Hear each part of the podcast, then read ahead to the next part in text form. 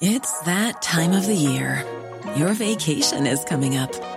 You can already hear the beach waves, feel the warm breeze, relax, and think about work. You really, really want it all to work out while you're away. Monday.com gives you and the team that peace of mind. When all work is on one platform and everyone's in sync, things just flow wherever you are. Tap the banner to go to Monday.com. Quality sleep is essential. That's why the Sleep Number Smart Bed is designed for your ever evolving sleep needs. Need a bed that's firmer or softer on either side? Helps you sleep at a comfortable temperature? Sleep Number Smart Beds let you individualize your comfort so you sleep better together. JD Power ranks Sleep Number number 1 in customer satisfaction with mattresses purchased in-store. And now, save 50% on the Sleep Number limited edition Smart Bed for a limited time. For JD Power 2023 award information, visit jdpower.com/awards. Only at a Sleep Number store or sleepnumber.com.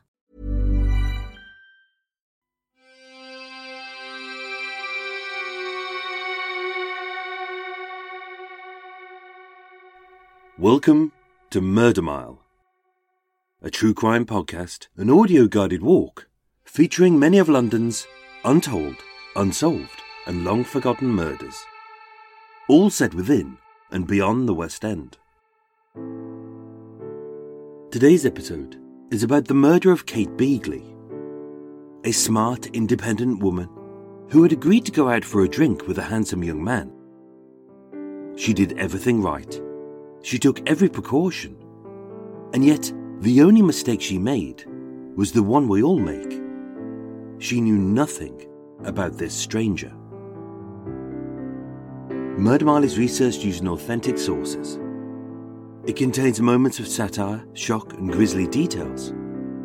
And as a dramatization of the real events, it may also feature loud and realistic sounds, so that no matter where you listen to this podcast, you'll feel like you're actually there.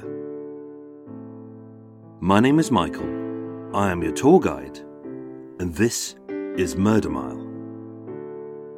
Episode 87 The First Date Killer.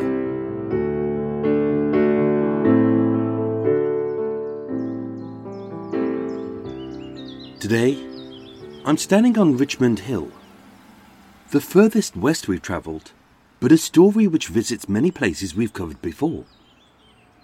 Starting in a West End nightclub, one street from where the Blackout Ripper met Greta Haywood, the killer living on Kemble Street, where Marianne Moriarty axed her abusive husband to death.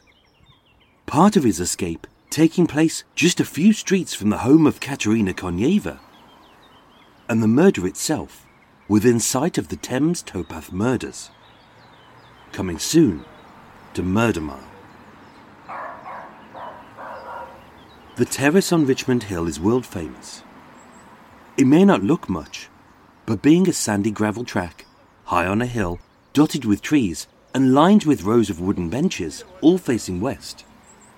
With only rich townhouses behind and nothing in front, this unspoiled vista of the River Thames, snaking through the lush greenery of Richmond Park and Hampton Court, is protected by an Act of Parliament.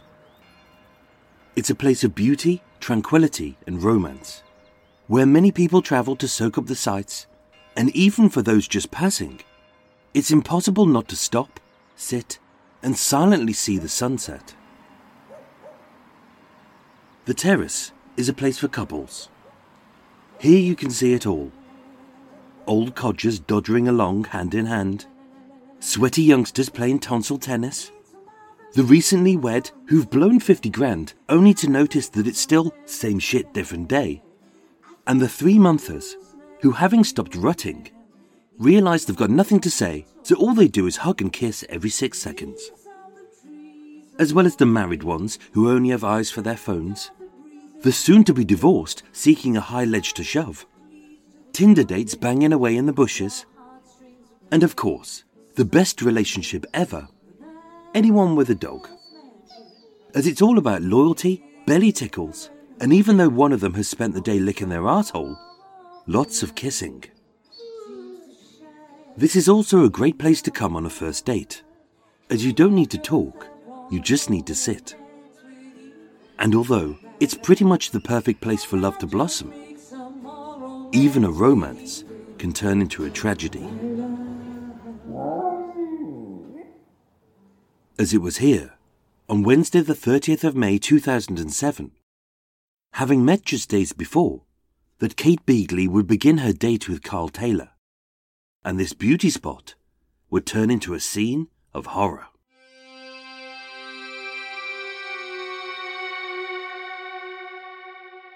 Unlike so many tragic stories, Kate's is not exceptional. She was just an ordinary woman doing an everyday thing for a very normal reason. So take Kate's story as a cautionary tale.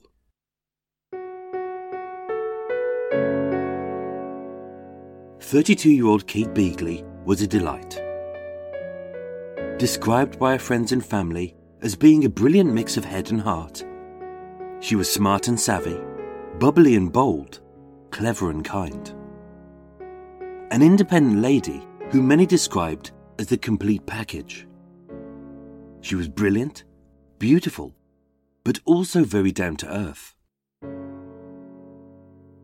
Born and raised in Hounslow, West London, Kate was raised in a close knit family who stuck together through thick and thin. They taught her to be moral and decent. They encouraged her to be strong and confident. And living in a big city, instead of filling her head with fear, they armed her with all of the precautions a young lady should take, but ensured she had the confidence to live her life to the full. If you're wondering why I'm telling you this, it's because there's no reason why anyone should hate her.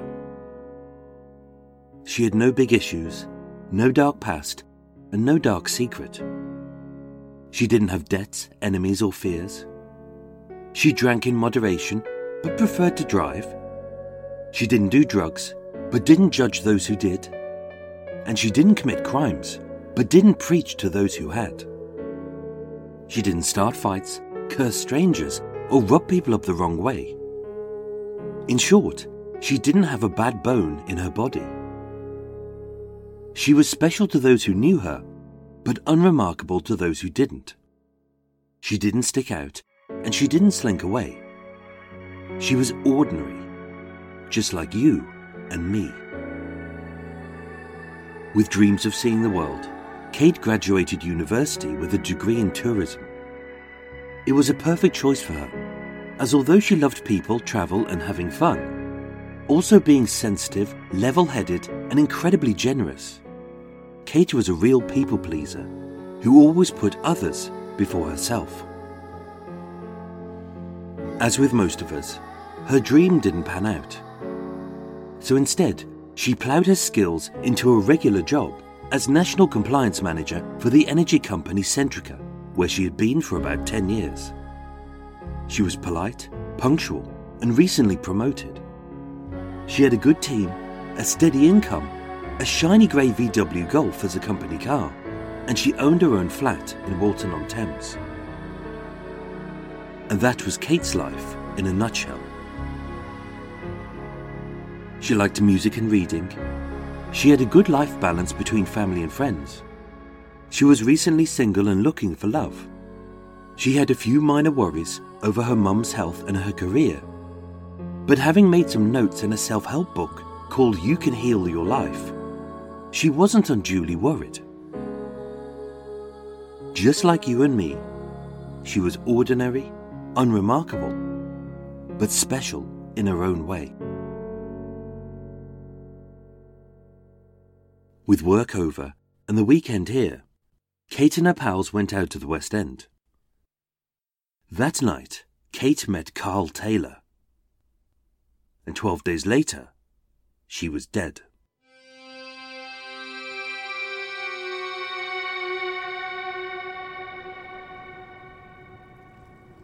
Friday, the 18th of May 2007, was the weekend before the bank holiday. Typical for Britain, it was wet and gloomy, so the streets were empty, but the pubs were packed with punters. For the girls, it was just a regular night out. But more importantly, As they drank booze and were chatted up by blokes, they kept an eye out for each other. At 11 pm, as the pubs closed, Kate and her chums headed to the CC Club at 13 Coventry Street, W1, a now defunct West End nightclub between Piccadilly Circus and Leicester Square. Hailed as host to many West End parties, with a strict dress to impress policy, a funky mix of R&B, hip hop, and what was dubbed booty shaking tunes.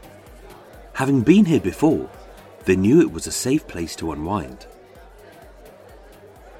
Being an attractive, bubbly young lady who exuded warmth, it wasn't a surprise that Kate drew the attention of men.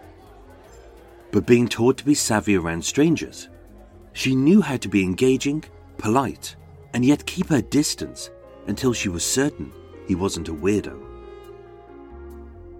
One man who Kate was instantly attracted to was 27 year old Carl Taylor. As a handsome young man, with brown cropped hair, a neat designer beard, and casual fashionable clothes, he looked good. As a confident, chatty, and cheeky chappie, he had the gift of the gab. Being small but athletically built, it was unsurprising to hear that he was a fitness instructor and a martial arts trainer. But as he also did unpaid coaching for an under 12s football team, she could see that he was serious, but he had a soft side. There was clearly a chemistry between them, a spark. So, as they both gave off the right signals, and her friends had no reason to disapprove, Kate and Carl exchanged phone numbers. With the night over, the girls drank up, hopped into cabs, and headed home, promising to text each other to say, I made it home safe, which they did. It was a fun but unremarkable evening. Over the next 10 days, Kate and Carl texted, flirted, and having got to know each other a little bit better, they agreed to meet on the 30th of May 2007. That was their first date together, and Kate's last day alive. Now, you know he is pure evil. But without the benefit of hindsight, how would Kate know that? Well, she didn't. So although she planned to have a nice time, being a savvy lady, she took every precaution. Wednesday, the 30th of May 2007, was just a very ordinary day. Kate left work at 5 pm, arrived home at 6 pm, changed from work clothes to smart casual, popped in to see her parents, and having told her friends and family her plans for the evening, she left Walton on Thames at 7:30 p.m.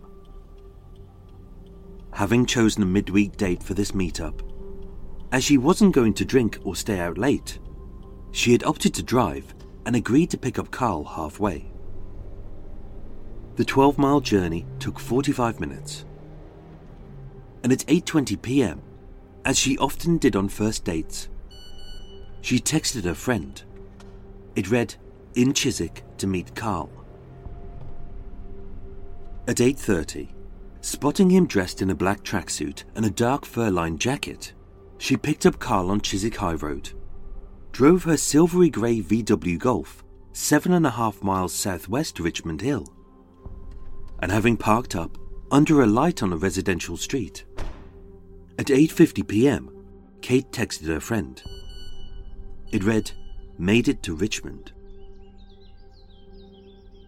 To inject an air of romance into an awkward situation, Kate and Carl sat on a bench as they watched the sunset over the Thames. With thick leaves in the trees above and a weak glow from the street lamps behind, the terrace was dark, but being a public place full of people, she knew it was a safe space.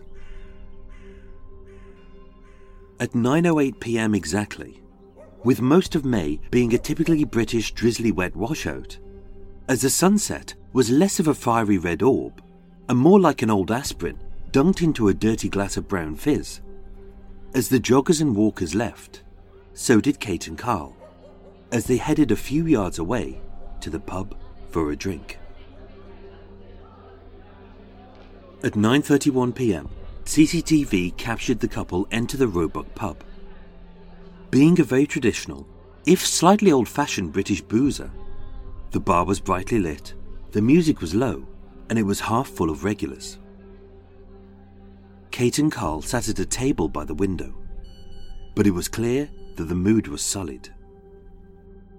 And as much as Carl kept talking, Kate kept texting, keeping her friends abreast of how badly the date was going. After just one hour, she had witnessed the real Carl Taylor, and she didn't like what she had seen. The sweet, kind, and charismatic man she had met in the CC Club had gone. And in his place was a vain, arrogant asshole who was only in love with himself. A self professed ladies' man who bragged about his many conquests. An emotionally unstable boy who would be laughing one second and close to tears the next. And a shameless womanizer who, including tonight, had cheated on his girlfriend. At 10:30 p.m., having had enough, Kate finished her orange juice, politely told him she was going home. They left the pub and walked a few yards up Richmond Hill towards Kate's car. The date was over. But Carl couldn't find his house keys, and as he couldn't leave without them, and she wouldn't leave without him, doing the decent thing, Kate helped Carl retrace their steps to find his keys. Of course, we know they weren't missing. We know they were in his pocket. But Kate had no way to know that. Using the bright beams of their phone's torches, they scoured the path's grey stone slabs, the sandy gravel track, and the dark recesses behind the bench where they had watched the sunset. But with no sight of his keys, they retraced their steps to where this awful date had begun and where it would end. 100 yards west is the most famous part of the terrace.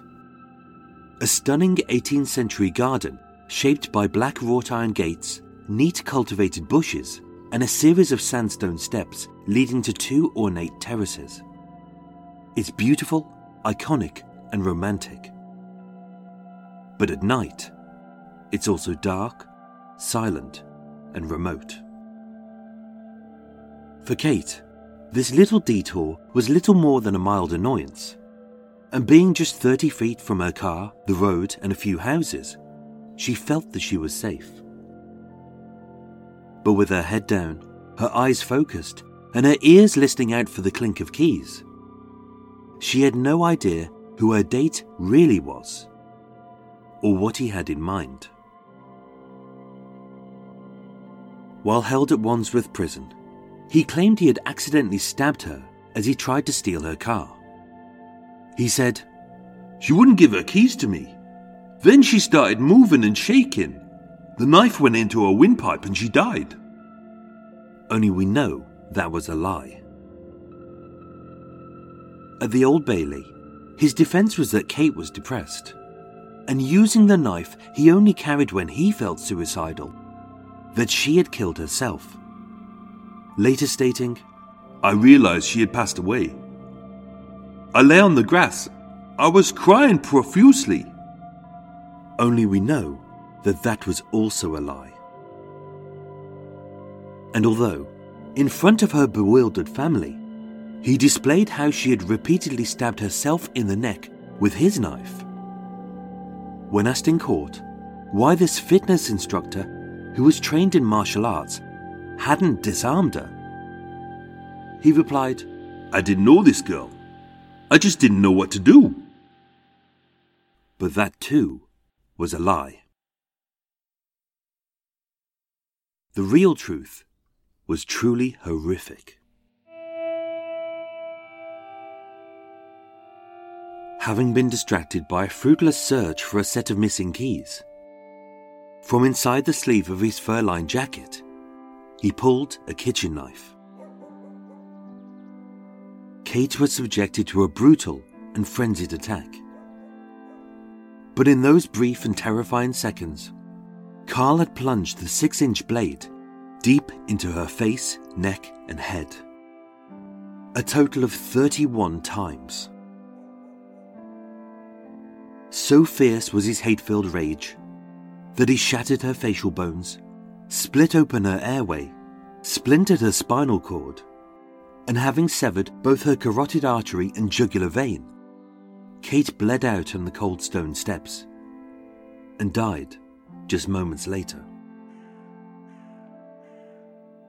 At 10:40 p.m., as the dimly lit street was still quiet, no sirens were heard, nobody passed by, and not a single curtain twitched in the houses opposite.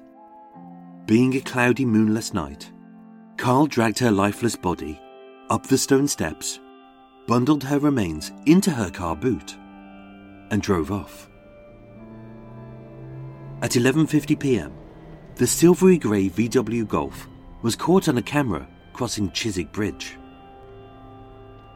At 12:20 a.m., at the BP garage on Shepherd's Bush Green, the car pulled in. Carl calmly phoned his girlfriend, joked with the other drivers, and used Kate's bank card to fill up with fuel.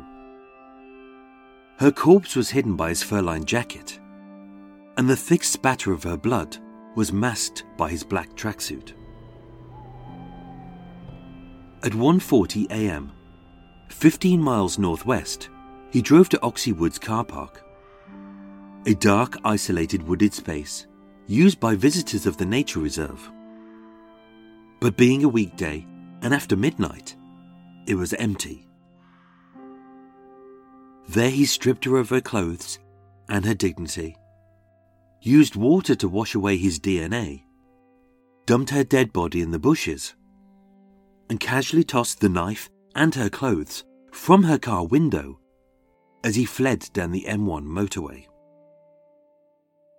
His only thoughts were for himself, not for Kate, her friends, or her family.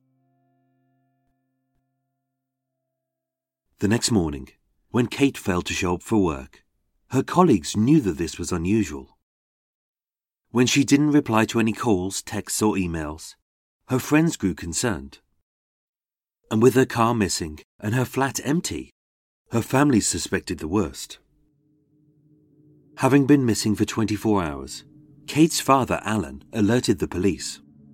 And although her disappearance was initially classed as a missing persons, with her vanishing being out of character, they quickly escalated it to a possible kidnapping.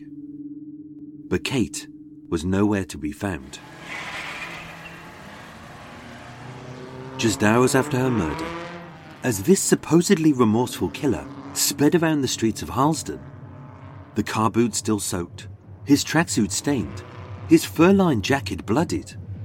As the VW Golf's wheels screeched outside of his friend's flat, although Adrian Cardbow was still fast asleep, he was rudely awoken by Carl, who cockily crowed, Wakey, wakey, rise and shine! Being in high spirits, the callous killer was all smiles, as he wanted to brag to his pals and take his new car for a spin. As Kate's colleagues stared at her empty desk, terrified for her safety and painfully missing their friend, Carl was whizzing about as he zipped around in his brand new VW Golf for trips out with his chum and shopping trips with his girlfriend. He even drove his nephew to play school. To his passengers, it must have seemed strange that although Carl had said he had bought this car it was still filled with the previous owner's stuff. Like Robbie Williams CDs, Marks and Spencer's vouchers, a self-help book called You Can Heal Yourself, and a Nokia phone, which when it started ringing, Carl ripped out the battery, the SIM card, and tried to flog it off to Adrian. But finding Carl Taylor wouldn't be difficult. Having met him only once, Kate's friends recalled his name, his face, and his job. With the police searching Kate's bank cards, they found crystal clear footage of the suspect buying fuel. And with Kate's work mobile still in her flat and containing a text from Carl, he was arrested the next day. On Friday, the 1st of June 2007, barely 36 hours after her murder, Carl was questioned. At first, he refused to give any answers and simply replied, No comment. to every question. Then, being vague and evasive, he claimed that the date went well and that she had dropped him off in Twickenham. After that, he concocted an implausible story about her suicide, having gleaned her personal thoughts from some notes she had written in a self help book. And finally, after several hours of cross examination, in what was still just a potential kidnapping, Carl Taylor broke down and confessed to the murder of Kate Beagley. All the while, still implying that it was her fault. She was grabbing me, and I stabbed her in the throat. I constantly and consistently cut her in the neck because she was going for my face. Later that day, Carl led the police to Kate's car, which he had parked on Leopold Road in Harlesden. Inside, they found DNA from both the victim and the suspect. Her blood still stained the boot, the steering wheel, and his clothing. His fingerprints were found on her phone, purse, and bank cards. Along the M1 motorway, they found her torn clothes, the bloodied knife, the water bottle he had used to bathe her. And on the morning of Monday, the 4th of June 2007, just five days later, the naked and decomposing body of 32 year old Kate Beagley was found.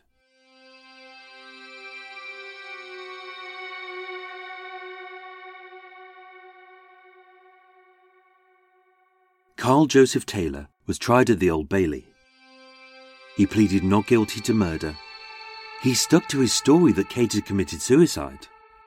And he even used his time in the witness box to brag about his success with women. But after an eight month investigation, a two week trial, and overwhelming evidence, a unanimous jury took just two hours to find him guilty, and he was sentenced to life in prison. From his prison bunk, always being arrogant to the last, Carl wrote a letter to Kate's grieving family in which he called the prosecution obscene and made himself out to be this case's real victim. It read, We live in a world where life is hard for us all. And those who try and embrace the good nature get rejected. Without any doubt, what I did was wrong. But ask yourself this whose life have I really taken? Kate's dad paid tribute to his daughter, saying, Kate was a loving, thoughtful daughter, sister, and friend, as devoted to us as we were to her. Our family has been devastated, and life seems empty and meaningless. I left her looking forward to an evening out, and she was brutally murdered by the man she went to meet. Kate had done nothing, made no mistakes, and took every precaution when she went out on a date. The man she met could have been anyone a nobody, a new friend, or even a future husband. But instead, she met her death. So, although Kate's story is a cautionary tale, I don't mean for you to live your life in fear, but to live your life to the fullest, as Kate would have. Because you never know which day will be your last.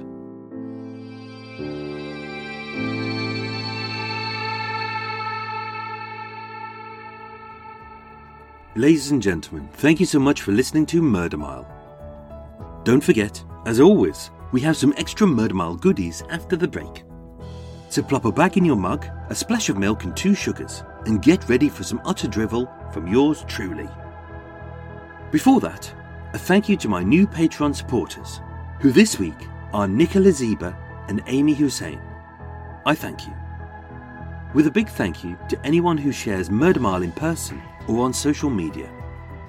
As this podcast is, let's to be honest, an acquired taste for only the best and most intelligent true crime fans, that means you, these personal recommendations are hugely appreciated. If you do one, please feel free to tag Murdermile in and I'll share it far and wide. Murdermile was researched, written, and performed by myself, with the main musical themes written and performed by Erik Stein and Jon Boux of Cult with No Name. Thank you for listening and sleep well.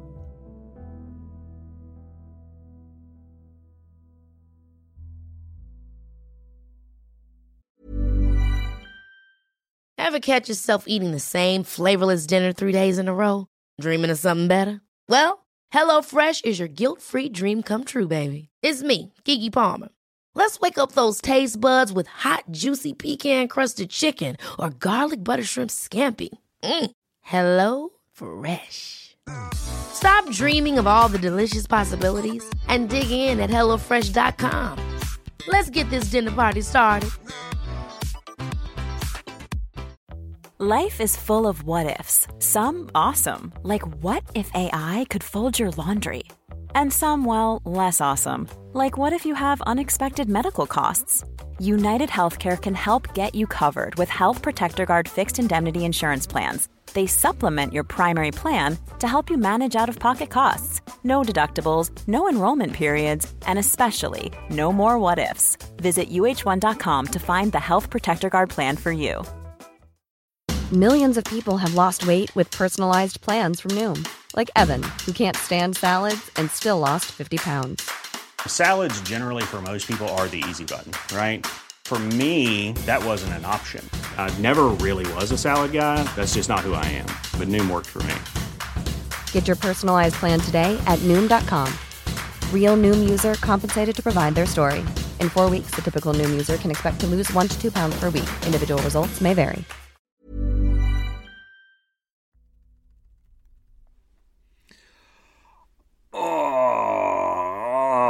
Job done, job done. Windows open, windows open time. Oh, windows open. Oh, let some air in. Oh, there we go. Hello, everyone. Welcome to Extra Mile. Extra Mile time. Wah, wah. Wah, it's exciting. He makes a cup of tea. He eats cake. Whoa, it's exciting. Whoa, what's he going to do next? Next week he might have a poo. Oh, whoa, exciting. He might have a little tinkle in the background. Whoa, someone, a jogger might go past and he might make a comment about them. Go, oh, I wish they'd bugger off. Oh, look, there's a coot behind. Oh, the coot's making noises. Mike's going to shake his fist at it and go, bloody coot, shut up. uh, that could happen. That probably will happen. Uh, hello, everyone welcome. How are we all? We all good? We all good and tip top and tally ho and what what and all etc etc etc. All good, all good. That's good to know. Um, uh, for new people, new people, why are you joining on episode eighty-seven? Go go back to the start. Or I mean, you don't have to. You can listen to all these in a random order. It's fine. But uh, episode eighty-seven. Uh, welcome to Murder Mile. This is the the random bit. This is uh, all just off the top of my head. So don't. So if any, anything's incorrect in here, don't message me about it. Don't go. Oh, you said this. You said that. You said this. It's all wrong. This is. I, have got no notes. I've literally just have like a couple of bullet points in front of me, and I'm just talking shit. But there'll, there'll be some. Uh, uh, uh, I'll fill you in on some extra stuff to do with this case very shortly. But first, tea. I've got to make a cup of tea. Oh, window open. Open the doors. Open the doors. Let some air in. Oh, I was racing to get that done because there's uh, obviously this is this is the first day uh, after all of the. Sc-. This is the first day after all of the schools shut in the UK. Hang on. Put my tea bag in. Put my sugar in. My sugar. My sugar. My sugar. That's a proper milk today. Only because I'm worried that I was going to run out of. Uh, I was worried that I was going to run out of uh, powdered milk because all the everyone's hoarding powdered milk. People who normally would go uh, powdered milk are hoarding it now, bastards. So, because uh, I haven't got a fridge, I'm having to use regular milk, which is fine. Last night, because I've got two, I, I could only get two pints of milk rather than a little pot, and so I ended up having to make a, a, a pint of Angel Delight. Yum. Anyway, no, I was up early because it's all the schools were chucked out yesterday in the United Kingdom, so all schools are shut now. So uh, I was like, oh shit, all the little bastards are going to be awake. They're all going to be sugared up and running around the streets going, eh, no, we're meant to be indoors, but we're hyper, we're hyper. Eh, eh, 16 weeks off. But it's been really quiet, which is good. So, uh, yeah. So, right. Uh, oh, what's going on? How are you all? Are you all good? All chin up, chin up, as we say. Chin up, it all could be worse. You know? Uh, for me, it's it's gone weird, but you know what? Not really that bothered. It's like you got, as I say, you got to roll with the punches. What's happening? Murder Mile Walks shut down, shut down, gone. Uh, yeah, uh, they're all gone, unfortunately. So I've had to shut those down till further notice. eShop, uh, you, can, you can download free stuff on there, but there's no sales. Obviously, people are saving their money. I don't blame them. Uh, my podcast provider has already, already messaged me saying you're going to see a slump in revenue. That's fine. I understand that live show, which was meant to be next Tuesday, that's been postponed until 24th of June. So if you've got tickets to the Secrets of Serial Killer show, that's now tentatively on the 24th of June. Let's hope everything's sorted by then. The new tour that I'd mentioned about that's postponed as well. Uh, I've got no, no money coming in for the future. I spent three days issuing refunds, which is which is fine. I totally get it. I'd messaged everyone who, who had tickets coming up, and I said, "Look, guys, it's not going to happen. You can either transfer your tickets till later. Or, or I said, look, I can offer you a refund now, and I totally get it. It's uncertain times. We don't know how long this will be, so so. Um, many people ask for refunds, which is fine. So I, I spent two days doing refunds. So, but it's, it's, scary when you're sitting there, you've got no money coming in, and you're like, oh shit, I'm in negative now. But that's fine. It's all done. So uh, if anyone, you, when everything's over, re- if you want to rebook on the tour, that'd be lovely. We'd love to see you. But it's, I hope everyone's well, and I totally get it. I'm we need to save money as much as possible because even though our bullshit prime minister says this will be done in 12 weeks, we know, we know that this could this this could roll on until until winter easily. So uh, it's it's it's a virus. It's unpredictable. It's not a man. It's not a, you know something we can control. So so prepare for the worst. Prepare for the worst and just be ready. Um, but you know what? We're not dead. Uh, if you listen to this, you're not dead. That's a good thing. We're all still alive. We've all just got to hunker down a little bit. Uh, I've told Eva, my girlfriend, Eva Green, oh, dear Lord, she's such a nightmare. I've told her she has to have less new shoes every week. So she's agreed to limit herself to just 10 new pairs of shoes a week. 10 new pairs. That's a sacrifice. You don't, you don't understand what a sacrifice that is for Eva. She's like, she's getting a bit stressy you know, she's going into her cupboard and it's, you know, there's only a couple of thousand pairs of shoes in there. And that's, for her, that's budgeting. Uh, serious budgeting. Me, less cake. Uh, they're running out of Bakewell, Bakewell tarts. They're running out of Baden Battenbergs. Are gone. Oh my god, I know. So for for me, this is difficult. But you know what? I was putting on a bit of chunkage anyway, so it's you know, good, good. A little bit less cake. That's a good thing. But as I've said to people, do you know what? You may think this is a difficult thing at the moment, but let's not forget this. This helps us put everything into perspective. What we really need, Do you know, sitting down going, "Oh, I need to watch this thing on Netflix." No, you don't. You don't need to watch it on Netflix. All this kind of crap we worry about you know? I, I, think next week the internet's going to go a little bit fuzzy because you know everyone's online. Every, people have got nothing to do, and they're like, "Oh, I need to watch the latest film. I need to download this series." Oh, oh, oh! It's like I need to get online. I need to talk about myself and show pictures of my food. It's like no, you don't. It's like hopefully the internet will creak. It will get. Hopefully you can still get podcasts, but hopefully people will sort out. You know what they need to do, what's important in life, what isn't important. Do you know what? Even though we're meant to be self isolating, you can still go for a walk. You can still walk around in the park. That's good for you. Do you know, it's just about not being around other people. So that's good. Um, but also, it's a time to think about not being selfish. You see all these people hoarding toilet roll and thinking about themselves. But let's not let's not, not forget when you go around uh, supermarkets it's actually the elderly who are affected most. They're the ones who are most likely to get the virus and unfortunately to die from the virus. But they're also the ones who don't have a big SUV that they can fill up with toilet rolls. They they probably don't have a car. They just have a little basket. They're doddering around. They can't reach the high shelves, and they get there and there's nothing left because you know selfish people have nicked it. So. Uh, yeah, think think it's time to, it's time to start thinking about other people as opposed to thinking about yourselves. Uh, I don't just mean you, I mean everyone really. Uh, but you know what? It's you know, enjoy life, have fun, uh, appreciate what you've got. That's what it's all about. And I've got I've got tea and uh, and obviously Eva. Obviously, yeah. Can't forget Eva. I've got Eva, and uh, she knows about this as well. I've got Eva, and I've got I've got Cate Blanchett. She's my other girlfriend, and Audrey Tautou. Oh, Audrey Tautou. Oh, I'm gonna let my tea stew for a bit. Uh, but yeah, yeah, just enjoy, just enjoy life. Appreciate this for what it is. Uh, downside for me, apart from work and all that, can't can't go and see mum or gran because obviously they're they're both in care homes and the care homes are locked down. But the staff in there are all doing a fantastic job. They really are. Hats off to everyone who works in care homes at the moment. They're really good. They they're calling me up like every uh, twice a week just to check that, just to say that everything's okay, uh, which is good. So my hats go off to everyone who's basically working in the healthcare industry, all the nurses and doctors, and everyone, all the uh, especially all the cleaners in all the places. They must be working their asses off. All the police. Uh, thank you to Police Constable Arsenal Guinness, who is obviously keeping London safe. Uh, everyone who works in shops, all the utilities companies, truckers, keeping this, uh, keeping the country running. Basically, a big thank you to everyone that we kind of all expect to be there.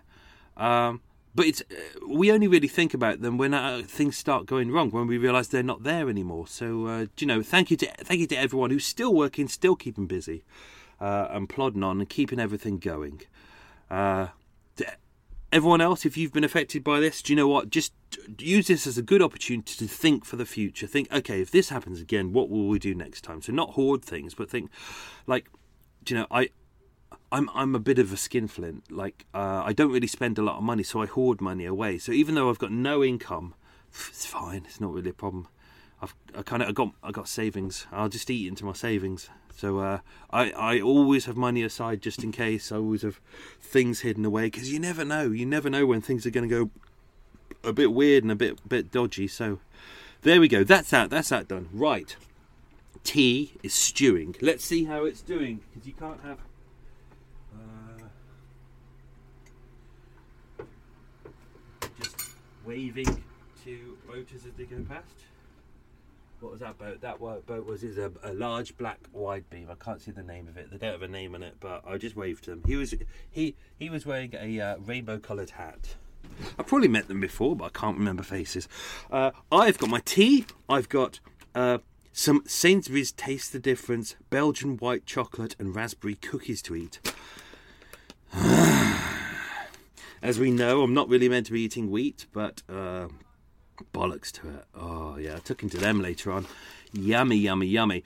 Um, I've I'll be doing some exercise tomorrow. Oh, because obviously there's no murder mile, which is uh, no murder mile walks, which is great. So I kind of gain a, a, a day each week, which is good in a way. So it's given me more time to catch up with the podcasts because uh, Sundays are kind of a I can't unless I'm in town early editing I can't do anything but this is good so it'll give me time to I'm going to go back down to Richmond and refilm the video that I was going to do uh, for this episode and I've just I just checked online I was like oh shit where I am is like eight miles away from where where the body was dumped so if I can I'm going to try and go up there and film a video there as well so you'd be lucky there'll be three videos for this one which is great um, everything's all good here. Filled up with water the other day. Oh, I'd run out of water. That's a miracle. Ran out of water, just filled up with coal, gas, logs. The full works. Everything's good. Everything's going great. Um, oh, oh. Let's do the questions now, and then we'll we'll do some other bits. Right. Are you ready for your questions? Right, ready. Everyone seems to be enjoying this, so it's very good. Um, um, right. As always, these questions start easy, they get hard. I should really point this out. If sometimes we go through these and there's not 10 questions, or I go 1, 2, 3, 4, 7, 8, 9, 10. That's because it probably relates to a scene that I've edited out of the episode. So um, just ignore it. It's just, you know, I can't go back in and re record stuff. And this is the only time I'll edit Extra Mile is when I have to come back in and take something out which won't make sense to you. Whew, that's why I kind of did, never did questions before, but I'm kind of working with it at the moment. So, question number one What company did Kate work for? Question number two. What was the name of the nightclub Kate and Carl met in? Question number three. I sound like a pub quiz guy. What was the name of the pub that they had a drink in? All pubs are closed now. Oh, horrible story to hear that. All pubs in the United Kingdom are shut. All pubs are shut. All pub all pubs are shut. All pubs all pubs are shut. All pubs. All pubs. Oh my god. What a thought. Really annoying because I've just found a pub around the corner where on Mondays all the pints are two quid. Ah, damn it. Uh, question number four: What road? I- what road is the terrace on? That was question number four. Question number five: What was the name of the self-help book that Kate, that Kate was reading? Question number six: Whilst on remand, what prison was Carl held at? We've mentioned this pub many times before. Question number seven What degree did Kate do? Question number eight What three jobs, whether paid or unpaid, did Carl do? Question number nine Carl lived on the same street as which killer, as previously as previously mentioned in Murder Mile? Mm, that bit would have been edited because I made a bit of a fumble, but not in Extra Mile. Mm. Um, question number 10. Which street and which part of northwest London did Carl leave the car after the murder? Let's hope I don't edit those bits out. Right, okay. Um, I'm going to catch up with films while I'm away. I was uh, while, while I'm away, but you know, while we're not doing Murder Mile and stuff like that. So I'm going to I'm going to do uh, uh, a catch up of films that I haven't seen for ages. Uh, I, I've posted on. I'll, I might post a link online. There's a if you like really obscure kind of uh, films that are out of copyright. I found a website where you can download them. There's some great stuff. What some of my favourites. Twelve Angry Men is on there. The original version that's on there. The Day the Earth Stood Still. The original version. Uh, M, the Fritz Lang film, is on there. Um, uh, what else is there's loads of really great obscure films on there. Some there's really early uh, some Basil Rathbone as Sherlock Holmes is on there as well. Uh, Day of the Triffids is on there. Do you know, there's some great stuff on there. So uh, I'll post a link to that. But if you're looking for things for, to watch, as you know, I'm a big fan of kind of uh, biographies and things like that. So these are my top re- recommendations. Give them a go. Uh, one of my favourite ones, uh, The Founder, starring Michael Keaton. He, he plays the guy who, who basically uh, uh, didn't create but uh, developed McDonald's. Even if you don't like McDonald's, you're not interested, it's a fantastic story. Check out The Founder. It's really good fun, and Michael Keaton is fantastic. And actually, the guys who play the McDonald's brothers are brilliant. Uh, First Man, obviously the the story about Neil Armstrong, but not it's not about really about his ascent to the moon. It's more about him dealing with the death of his daughter. It's fantastic, really good. The music is fantastic. Justin Hurwitz does a great score for it. It's a mixture of theremin and harp. Oh God, it's heartbreaking. Uh, King's Speech, bit of a bit of an old one. What ten years ago about about uh, our king. Um, who had the stutter fantastic film really really good i, I highly recommend that um, uh, if you want to go back a bit, uh, a film called Chaplin, starring Robert Downey Jr. Before he was all famous and got into Marvel movies and all, all stuff like that, he played Charlie Chaplin. Fantastic, really good film.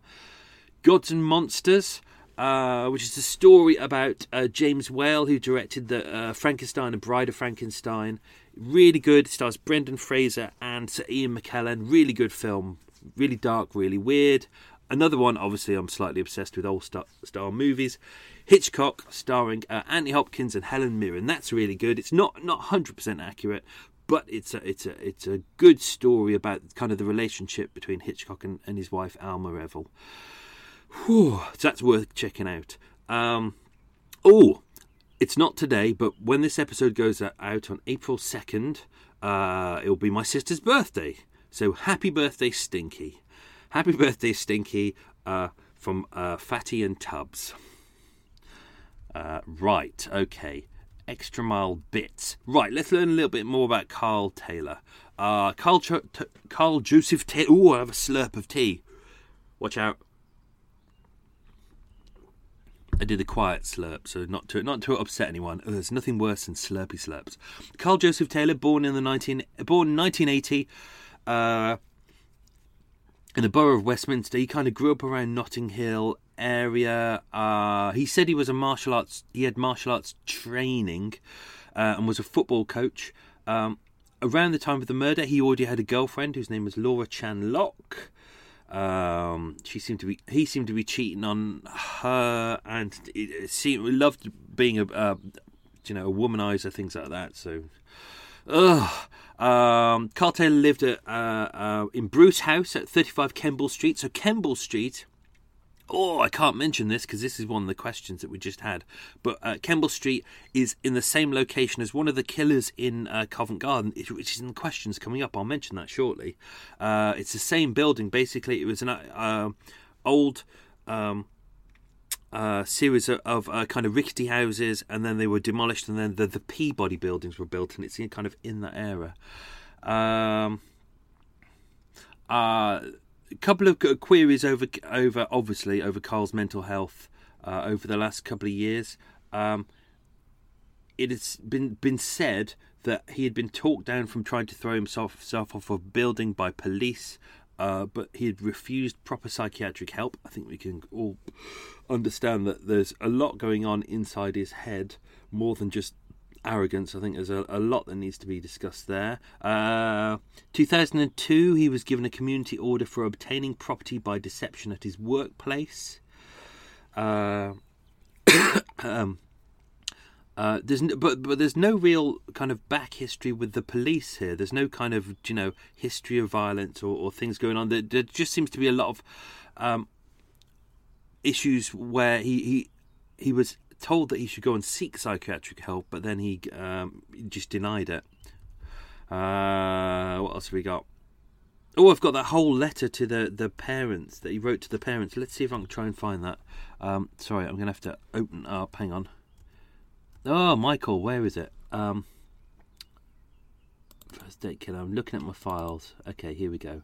Um, this is a letter. This is the this is the full well one page of the full letter uh, ah, come on. Ah, ah, the sun is shining in my eyes. Sun, bugger off. It's nice when you're out, but not when you're shining through the curtains into my face. This is the letter. I won't do the voice. So he wrote, We live in a world where life is hard for all, and those who try and embrace the good nature get rejected! Exclamation mark. Without any doubt, what I did was wrong! Three exclamation marks. But ask yourself this whose life misspelt uh, have I really taken?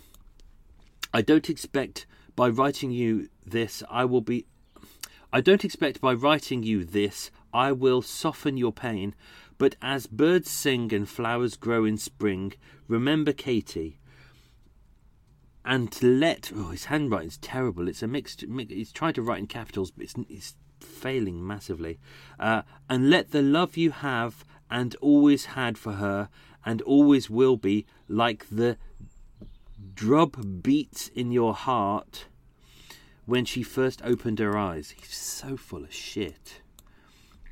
Whenever you miss her, think of think of a star, and I promise you, just like I saw her for myself, she will always be singing. Misspelled. He's written singeing, uh, and that's in your hearts forever. Remember, you have not lost her since you never lo- since she never lost you. And then he signs it off. What a twat.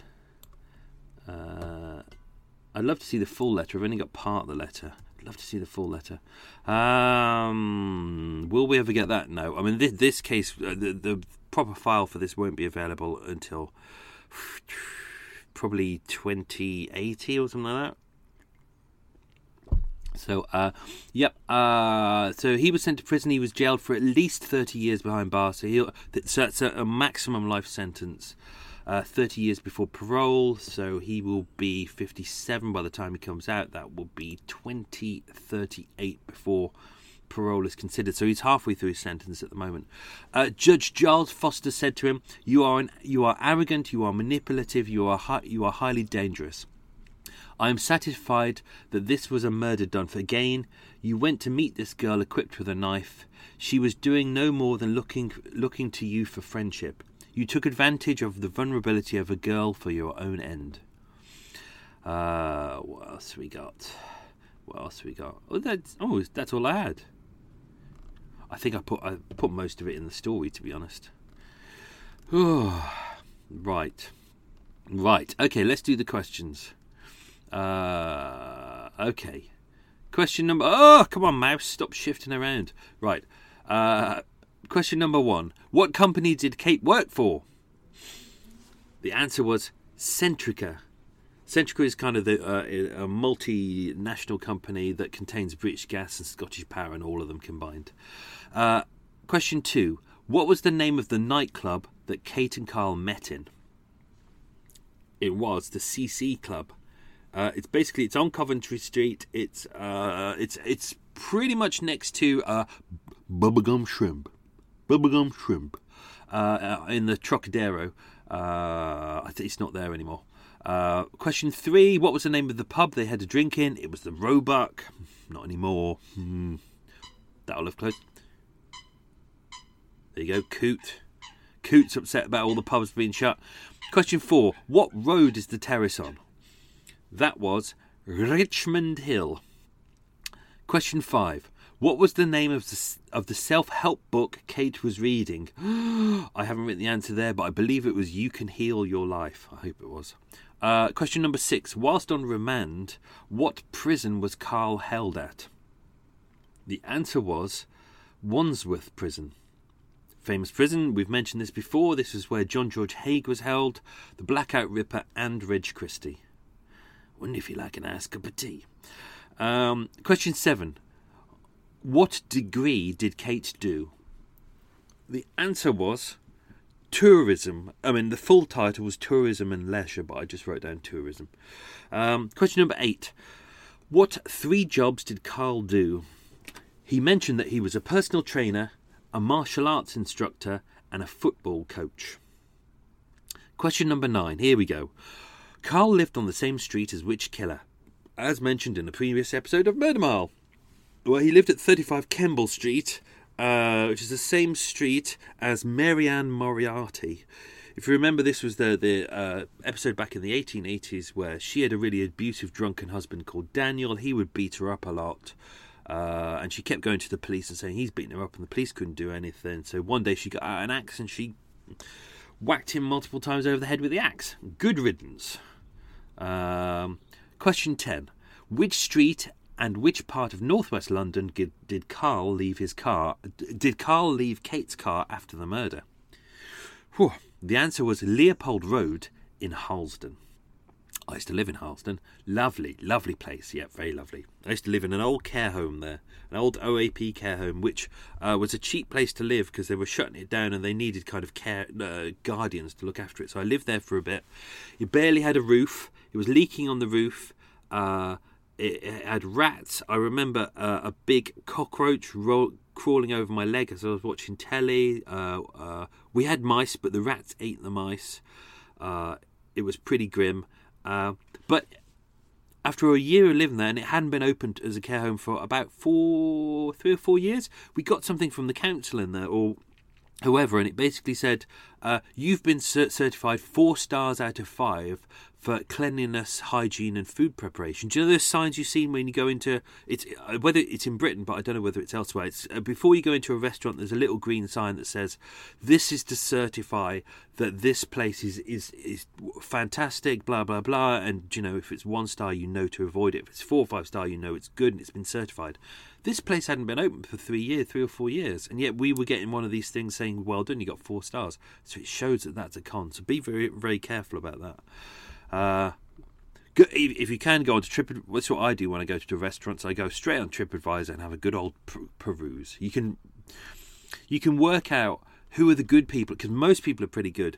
Some people, if they've got a bit of a beef, or or it's like Amazon, isn't it? When you look on there and it's like five star, five star, five star, one star, and then you look at the one star and it's like some twat, some twat goes, uh, I, uh, this doesn't seem to work, and it's like, yeah, you've got to, you've got to charge it up, mate. You've got to plug it in first. It's like, you know, idiots are on there, but you can work out most things.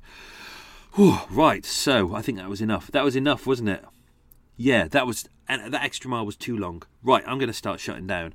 Uh, I'm going to edit this. I'm going to edit the last week's episode that I haven't finished editing yet, and then I'm going to start writing next week's episode. So that was that. Stay safe, stay chipper, keep your chin up, drink lots of tea because apparently that's good for you. Eat lots of biscuits. Look after people. Uh, be nice to people. Don't go into shops and start shouting at people. Uh, be polite. Be more polite than you would normally be because other people are having a hard time as well. This is not about you, it's about everyone else. So be nice to everyone. I'm finding that people are doing. Have you? I'm, I'm about to say goodbye, but it's all gone weird. Right. Have you noticed that? I'm noticing this at the moment. That the world is split into two different groups. There's there's the shouty people who go everywhere and like, I want this, I want this, why isn't this here? being absolute twats. And then there's the other end of people where everyone is being more polite because they understand that everyone is in a difficult situation. It's not about me, it's about us. And it's interesting, isn't it? It's like I'm I'm very polite, but I'm more polite than usual. I've noticed you get a better reaction from people. So be polite, treat everyone with respect, breathe if you have to. Don't get all stressy about stuff. Don't get panicky. Just chill out. And listen to Murder Mile. Okay, that's me done. Okay, uh, bye bye. Speak to you soon. Bye bye.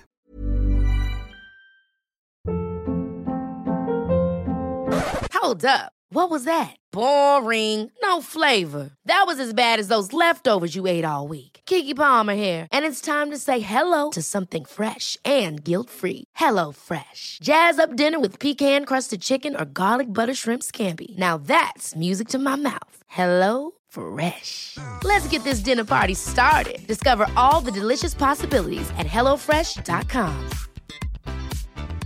Want to get a chiseled look in the jawline? Sculpt and shape your jawline with added volume from Juvederm Volux XC. Juvederm Volux XC is an injectable gel specifically designed to be robust enough to improve moderate to severe loss of jawline definition. And it is the first and only hyaluronic acid filler approved for the jawline. Add volume to your jawline for a chiseled look with Juvederm Volux XC. For important safety information and to find a licensed specialist, visit juvederm.com. That's J U V E D E R M.com. Not for people with severe allergic reactions, allergies to lidocaine, or the proteins used in Juvederm. Common side effects include injection site redness, swelling, pain, tenderness, firmness, lumps, bumps, bruising, discoloration, or itching. There's a risk of unintentional injection into a blood vessel, which can cause vision abnormalities, blindness, stroke, temporary scabs, or scarring. Talk to a licensed specialist to find out if it's right for you. Visit juvederm.com. That's J U V E D E R M.com.